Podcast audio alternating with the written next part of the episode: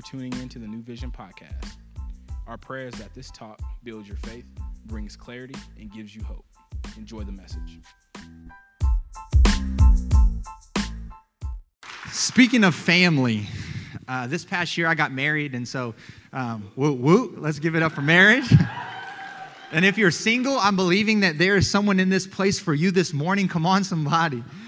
No, but uh, when I got married, I inherited a lot more family, like a lot more family. And so, just to give you a picture, yesterday we had a family reunion, and we did a count, and there were 17 grandkids running around at this family reunion. There were 17 adults. Like it was crazy. And so I'm not used to that. And so I have all this family now, and, and one of the people in that family is someone that we call Papa. And so Papa is in his 80s. Yeah, he's an OG. He's just awesome. Like, genuinely, if you want to feel touched by God, you ask Papa to pray for you.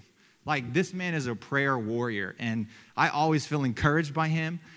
But no matter how holy people are, you guys know people are human. And so sometimes people frustrate you, right? You got any family in the place that frustrates you?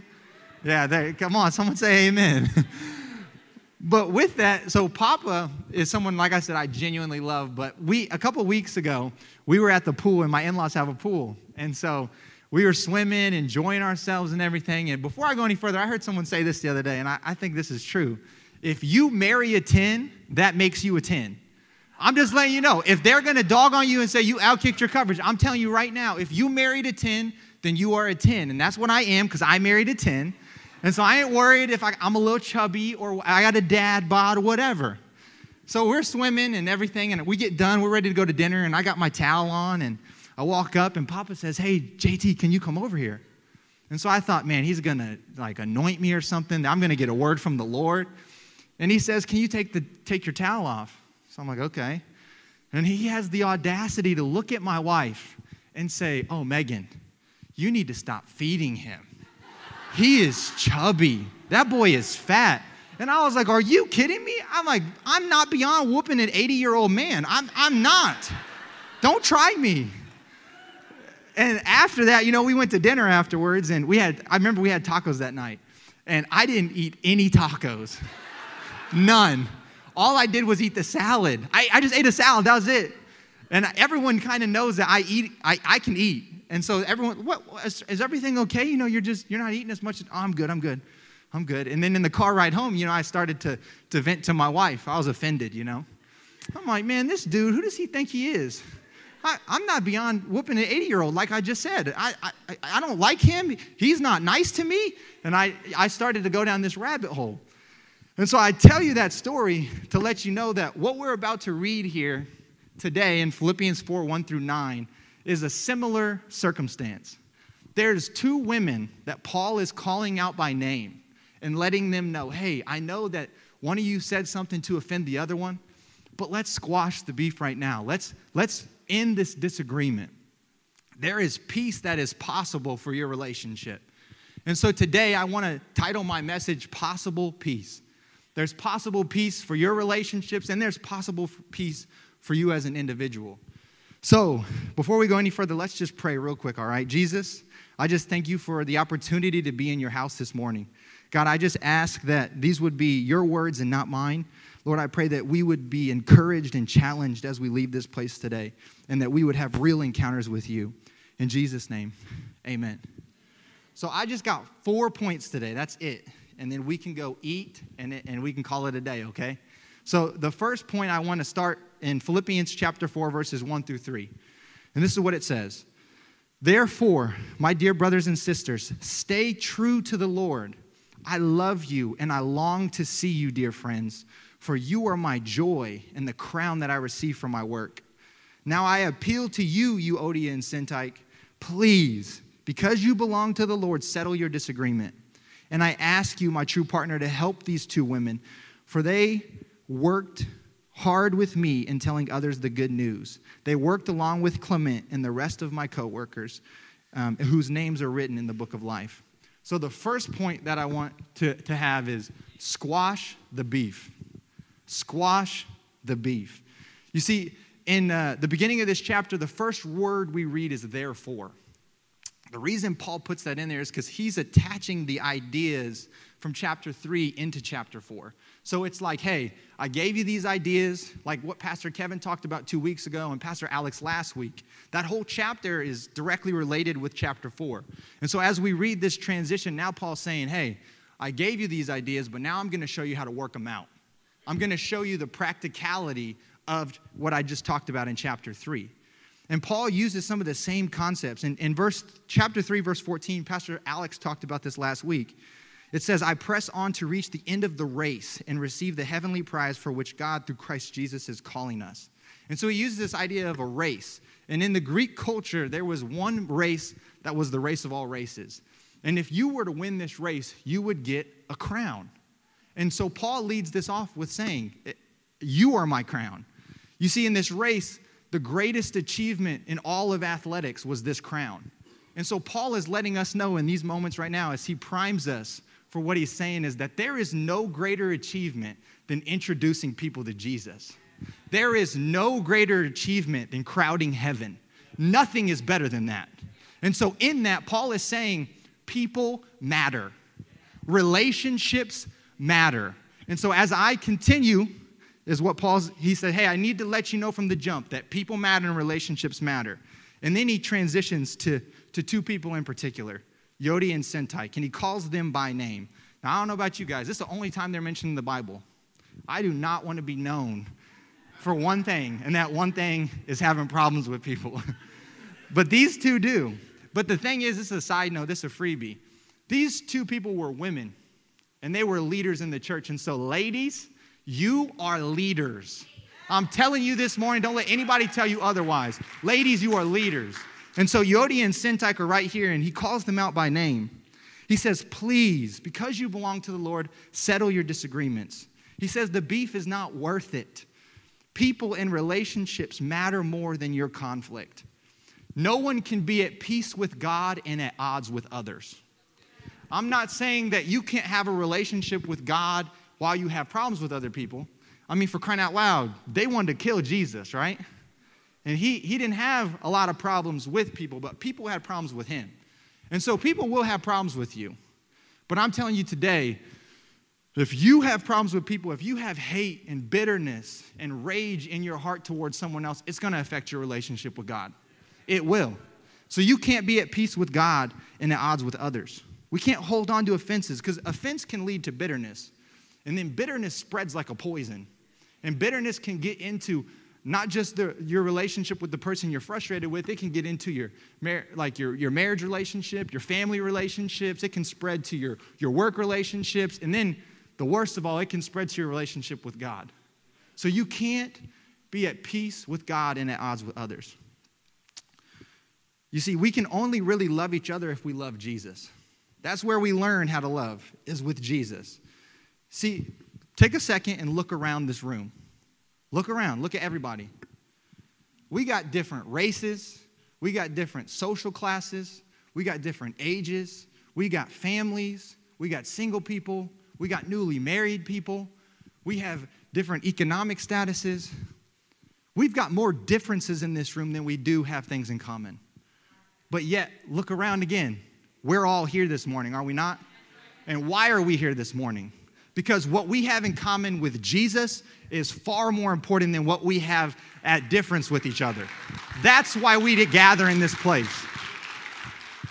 So Paul wants Euodia and Syntyche to realize, hey, Jesus is more important than your differences. Jesus is more important than your conflict that you have going on and the offenses that you're carrying. The next thing I want to read is verses 4 through 5. He continues. He says, Always be full of joy in the Lord. I say it again, rejoice. Let everyone see that you are considerate in all you do. Remember, the Lord is coming soon. My next point, just one word rejoice. Rejoice. This is one of Paul's most important themes throughout this letter is to rejoice. And it's really crazy because we already, we already uh, established that Paul's in prison. And not only is he in prison, he's waiting to be sentenced to death. Like he knows it's coming, it's a lock and yet he's still telling us to rejoice. Paul's facing literal death, and he still declares rejoice. Now, we can only truly rejoice when we have Jesus. When I was in high school, um, our football team, as, as, as a senior trip, we go on this trip to Jamaica, in Harmons, Jamaica. And when we're there, we build houses, uh, we play sports with some of the local people. Um, we do a lot, of, a lot of hard work. But one of the days, they send us to what they call the infirmary. And the infirmary is, is a really, really sad place. It's, it's something they don't prepare us for, they don't tell us ahead of time. They just pull up and we get out and we go in. And the infirmary is the place where you can drop your family members off and you never have to see them again.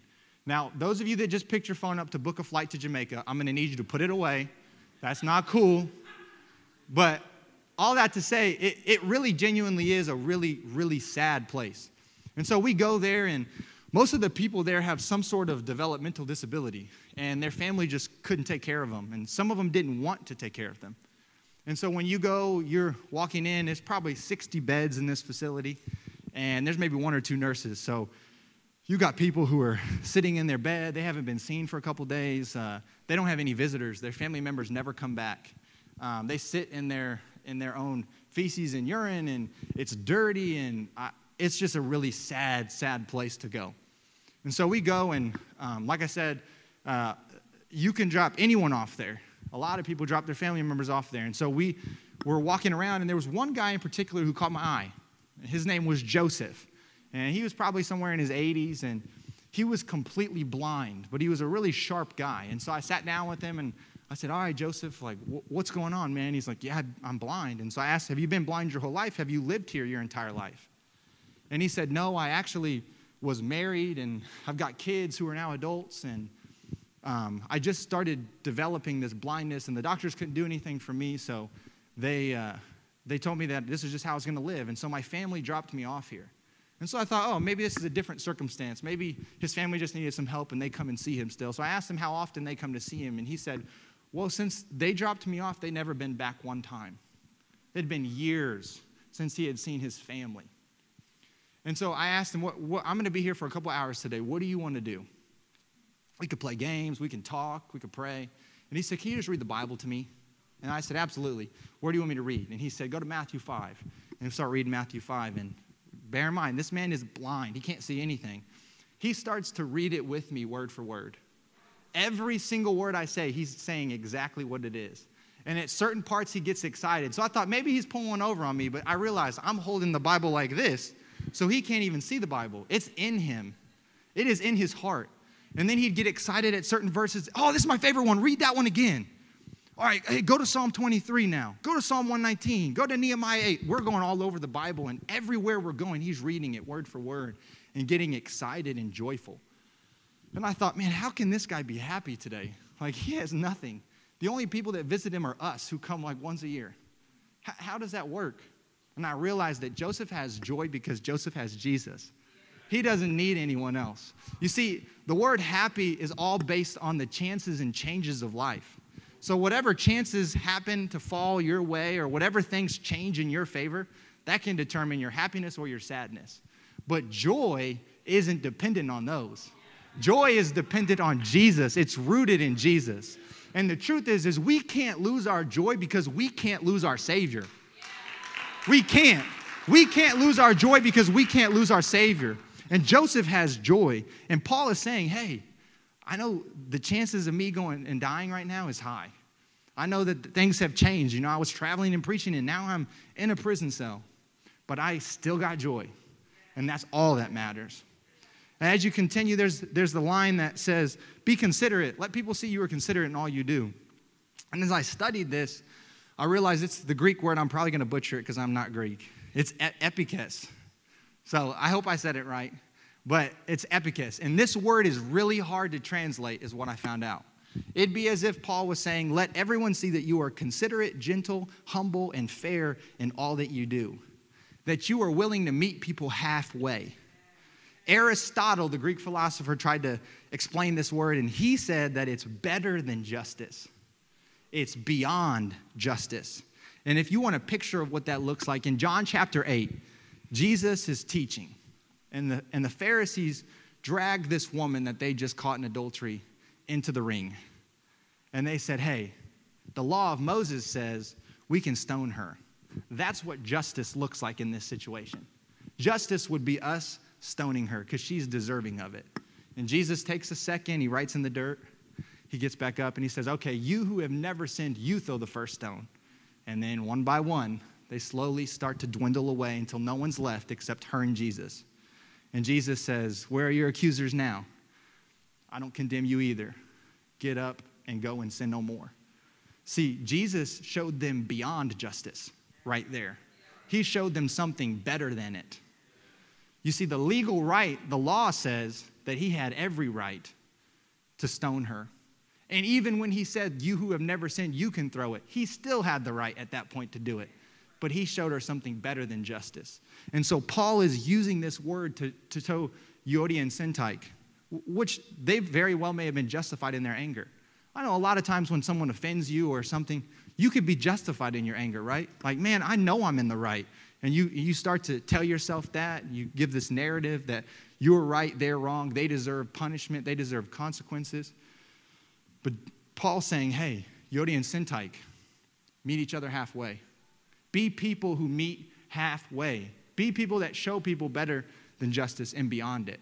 You see, so many times in life, we as Christians and as the church, we have legal right to get our pound of flesh. In this church, out of this church, like we have things that benefit us. But just because the law says it's okay doesn't mean it's the Christ like thing to do. There's more, there's beyond justice. And God had the right to leave us to our sin, He had the right to leave us to the death that came with it. But He didn't only go halfway, Jesus came all the way to earth from heaven, put on skin and bones, and said, Look, I'm going to die the death you deserve. That justice that God had, I He's going to pour it out on me. And I'm perfect. And then He took it a couple steps further. And He said, I'm not just going to go all the way, I'm going to go a little bit further. I'm going to hell. And I'm going to take the keys to death, hell, sin in the grave. You're forgiven. But with that forgiveness, what are we going to do with it this morning? Are we going to be people that show that same type of forgiveness and meet people halfway? Squash the beef. Rejoice. My third point, verses six and seven. This is a popular verse. I'm sure some of you guys have probably heard it before. Don't worry about anything. Instead, pray about everything. Tell God what you need and thank Him for all that He has done. Then you will experience God's peace, which exceeds anything that we can understand. His peace will guard your hearts and minds as you live in Christ Jesus.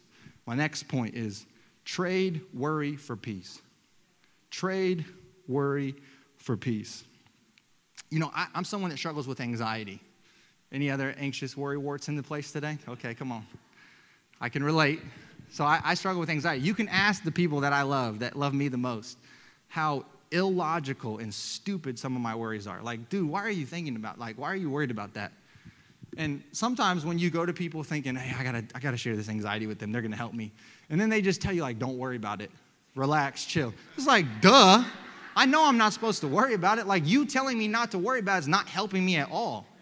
But Paul doesn't do that. Paul says, don't worry about anything. And then he takes it a step further and says, pray about everything. Again, I'm gonna reiterate this Paul is in a prison cell. If anyone's got license to worry, it's Paul. But even he's telling you stop worrying, but pray about everything. The word worry literally means being pulled apart. It means to be pulled apart. The, the other definition I saw is to strangle. And when I read that, I was like, holy cow, that's what it feels like when I'm, be- I'm, I'm worrying. I feel like I'm being strangled. You see, worry strangles our joy. But can I tell you today, whatever worry or anxieties you're bringing into this church, there's no panic in heaven. He's not panicked, he's not worried. He, he's not. And he has a plan for you. You see, how do you, how do you get past worrying? How do you trade worry for peace? It's through prayer. Prayer leads to experiencing God's peace. And peace is the fruit of believing prayer. I know some of y'all pray and you just kind of say what you need to say and that's it. But see, peace is the fruit of believing prayer. And what does believing prayer um, include? What do you need for that? There's three things.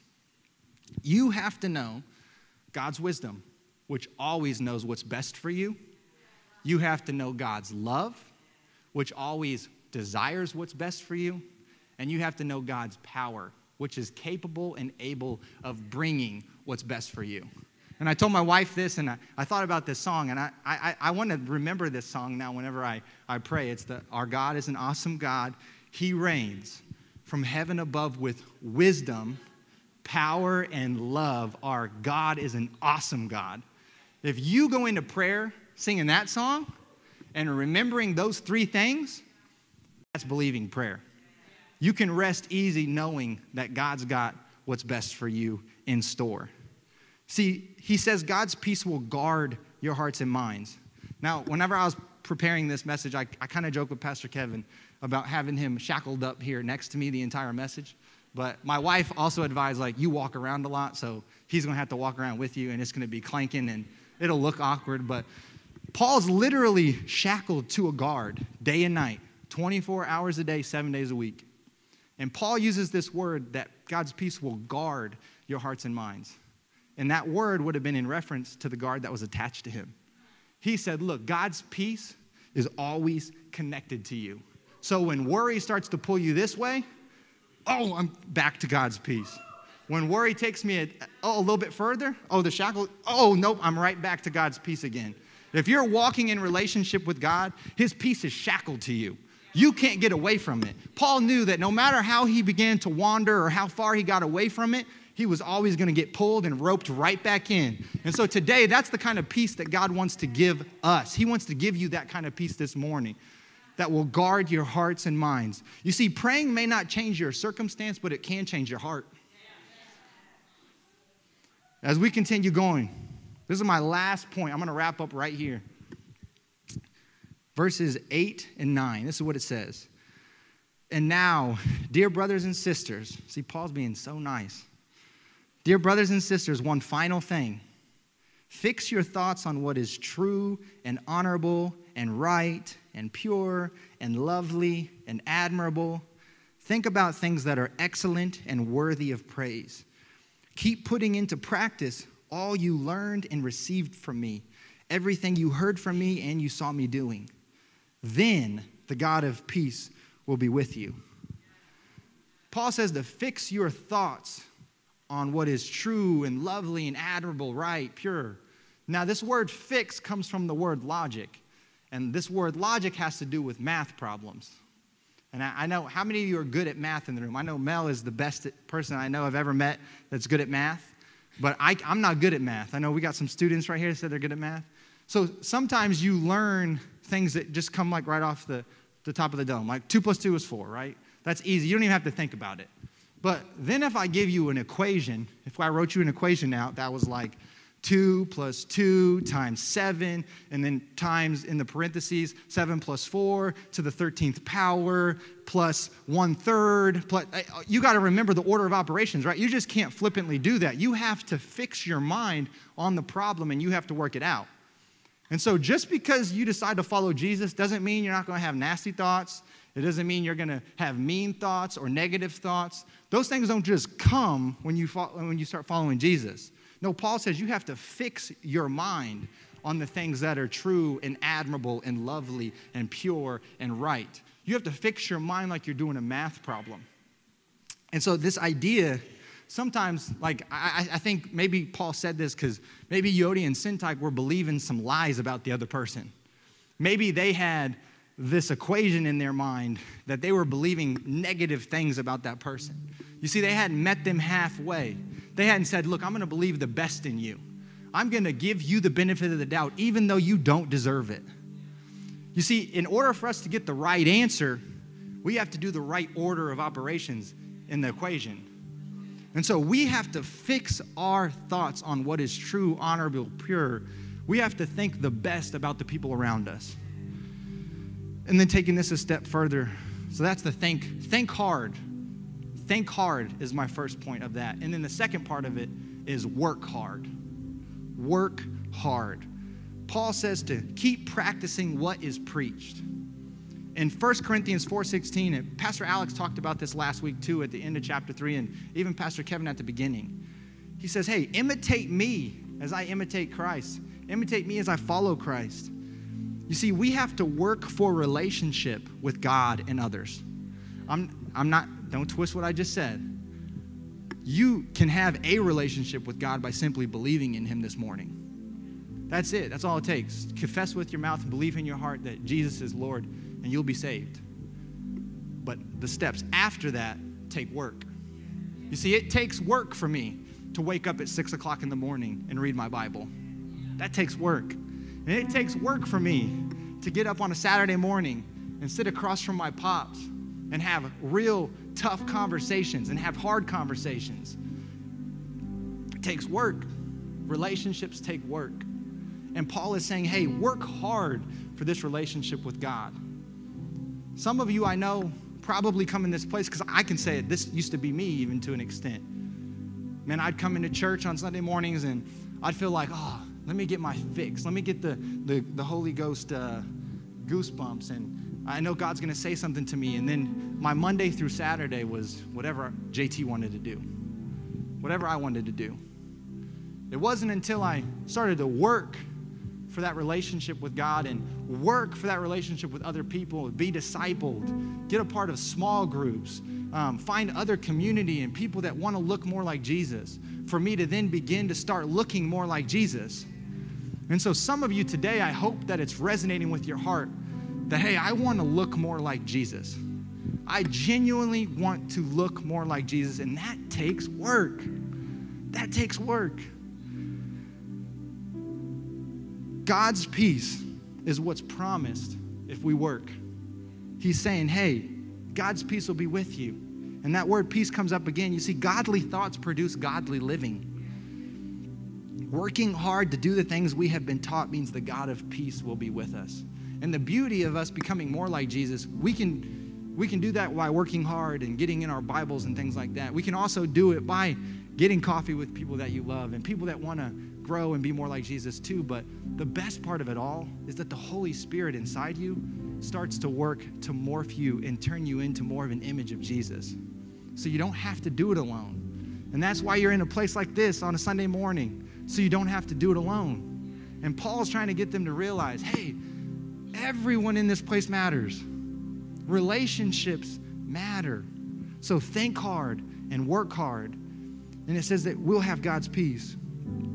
And so this word peace is a, is a Hebrew word. And we're going to open the altars up here for a little bit of worship and, and wrap things up and uh, have some prayer partners come down too. But this word peace is the Hebrew word shalom. And this word shalom doesn't just mean the absence of worry and bad things, because if it was just the removal of those things, then we would be empty. It's the removal of those things and then the insertion of everything good. It's the filling up of God. That's what peace truly is. And so we look all the way back to the Garden of Eden before sin entered the world, and we could see what life was meant to be. Life was meant to be lived in relationship with God. That's what it's all about. That's life as it was meant to be lived. But then sin came in and it broke that relationship. And so today, I'm believing that some of you are going to begin to live life as it was meant to be lived in relationship with your Heavenly Father. And we're going to open the altars up for those people today that want to pray with someone and invite Jesus into your life so that you can begin to live life as it was meant to be lived. But that's not the only people I want to invite to the altar this morning. Maybe something I said resonated with you, maybe it was multiple things, but some of you realize, hey, I got beef that I need to squash. I got beef with my spouse, or I got beef with my kids, or I got beef with my parents, or another family member, maybe with my friends. And so you realize it's, it's not, it's easier said than done, right? To say, oh, just, just squash it, let it go. It takes heart work for God to, to allow you to let those things go. And so I believe today the altars are open for you who are realizing that you're holding grudges and offenses, and bitterness has grown to a point where you can't even have a great relationship with the people around you. And you want to maximize your relationship with God by forgiving those people. And so I want to invite you to the altar as well. Those of you who are kind of like me, that worry a lot, God wants to exchange that worry for peace this morning. And all it takes is a step towards Him. You know, He wants to shackle His peace next to you so that no matter how far you begin to worry and get anxious and wander, that it's going to pull you right back to His peace. And so I don't know what you may be worrying about this morning, whether that's uh, a report from the doctor, whether that's a job opportunity, whether that's uh, about kids or family, whatever, whatever you are worrying about. God's not panicked. And so God wants you to come to the altar, and we're going to have people that can pray with you and believe for that peace to overwhelm you. And then lastly, the, the people that realize, you know what? You're right, JT. I was kind of like you. I come on Sunday mornings, I get my fix, and then I'm, I'm out of here. And I, I know I get forgiven every Sunday, but then I got to come back the next Sunday for more forgiveness. And you realize today, hey, I want to look more like Jesus. I want to look more like Jesus Monday through Saturday. And so I want to invite you down too. I want you to come down and take that step of faith and say, Jesus, I'm stepping right now to show you that I want to be more like you. I'm going to take that courageous step and I'm going to do that. And so if the prayer partners would make their way to the front here, we're going to worship a little bit. But before I do, if everyone would stand on their feet real quick.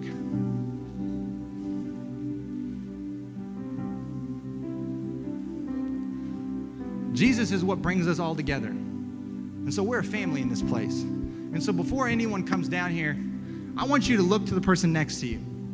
And I want you to say, hey, if you want to go down there this morning, I'll go with you. Because you're not alone here. We're a family.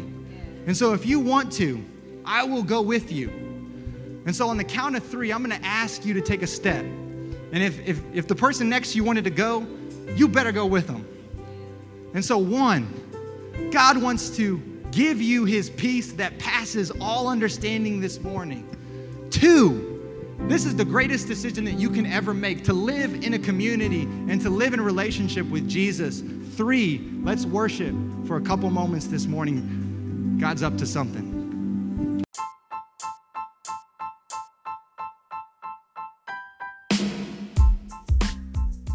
Our prayers that this message impacted you please share your story and partner with us financially at newvisiongrandview.com.